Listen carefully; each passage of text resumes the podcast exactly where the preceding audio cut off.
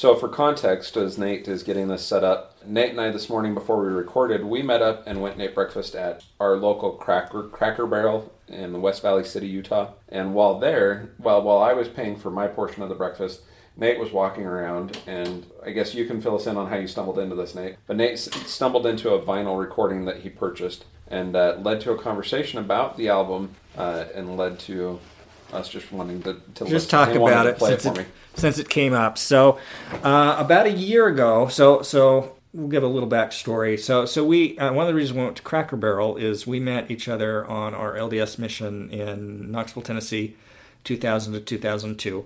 And, of course, Cracker Barrel is a very southern place. And since I moved down here from Boise in 2015, we've gotten together on a regular basis to watch movies and to eat. And I had commented this morning, we've never been to Cracker Barrel, which doesn't make any sense considering where we met. You know, You'd think this would be a place that would occur to us to go. So we went to Cracker Barrel. And afterwards, when we were paying, they have that kind of the crazy crap general store shop element of it, which is really big in this Cracker Barrel. It's not nearly as big in the one in Boise, and I don't recall it being as big in the ones I was in the South. Oh, I remember it being that big in the ones in the South. It's pretty big. It's the size of like a 7-Eleven. Yeah, and it's probably the other location that I've been to here in Utah, up in Layton, Utah. It's probably of a similar size in that location. But I was wandering around looking at the crazy crap, and they had a section of vinyl records.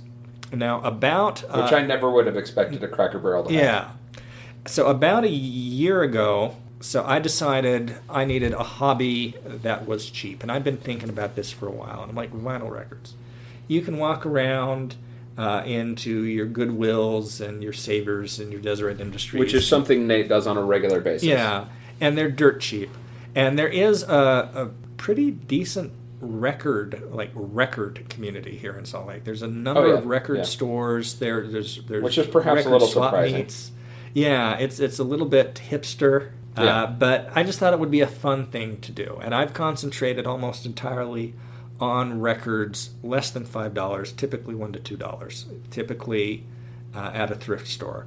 There's been a couple things that I have purchased full price. I got the Talking Heads 1975 debut album on a reissue because I wanted it. And that was like $17, $18. And I think there was something else I paid full price for around $20. This is the second... making this like the second most expensive album I've purchased, and I probably own like 60 records now that I picked up in the last year.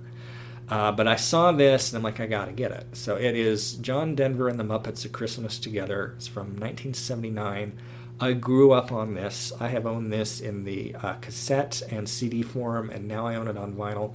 My CD, I think, is back in Boise. I'm not sure where it is. So I would listen to it online when I didn't have a physical copy of it. But I'm like, if I'm collecting records, and I can purchase this record, which, as I joked, is possibly the definitive album of your collection at this point. Well, just of my life. So okay. They have the question, the interview question: what's the album that defines you? And I joke, well, it's probably one of two things. It's either David Byrne's Grown Backward from 2003, or John Denver and the Muppets: A Christmas Together from 1979. Those are the two definitive albums of my life. And so if you don't know, Nate, is probably a good summary. Yeah. So this, I've been listening to this since I was probably around 4 or 5 years old. And there are a couple songs. Now, of course, there's the Muppet songs. There's their... Jingle Bell Rock and the 12 Days of Christmas, and where they do the comedy routines. But John Denver does some serious singing in this with some kind of somber spiritual type music.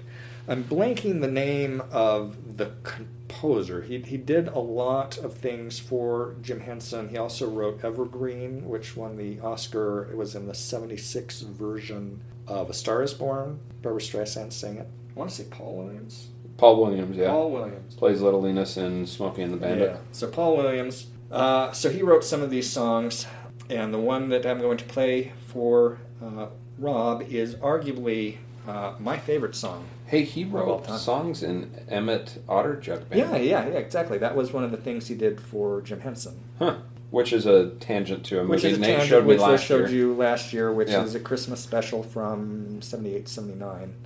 That I also grew up watching and that I introduced Rob to just last year. So this song is called When the River Meets the Sea. Okay. Just the winds of time will take us with a sure and steady hand when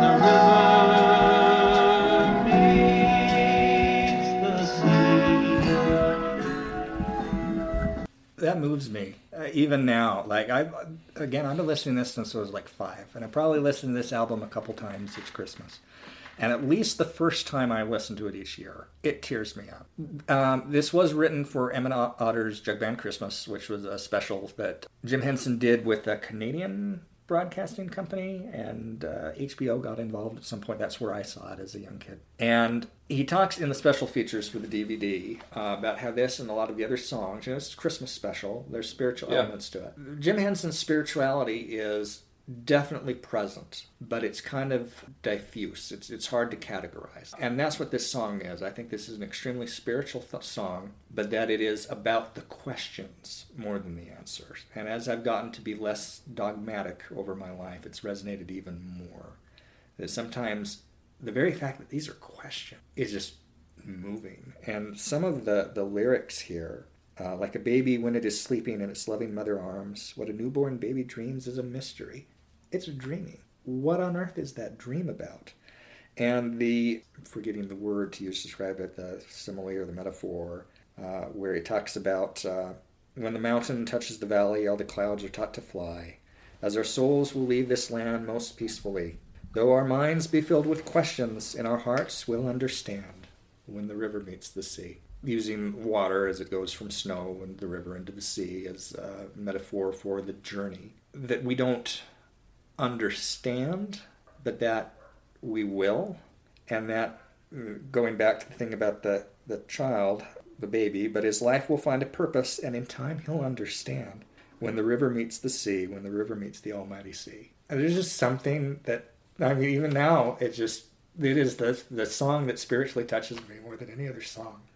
And, yeah, it just speaks to me somehow. Very moving. And then you've got freaking Robin, the Kermit's nephew, singing it, and you'd think that would detract from it? No. It got better. So, I mean, within the context of that movie, this was probably the best song in that movie. Yeah. Which Jim Henderson, Muppet-type movies try to be good, serious movies. And for this to be the best song in that movie, it says something. Mm-hmm.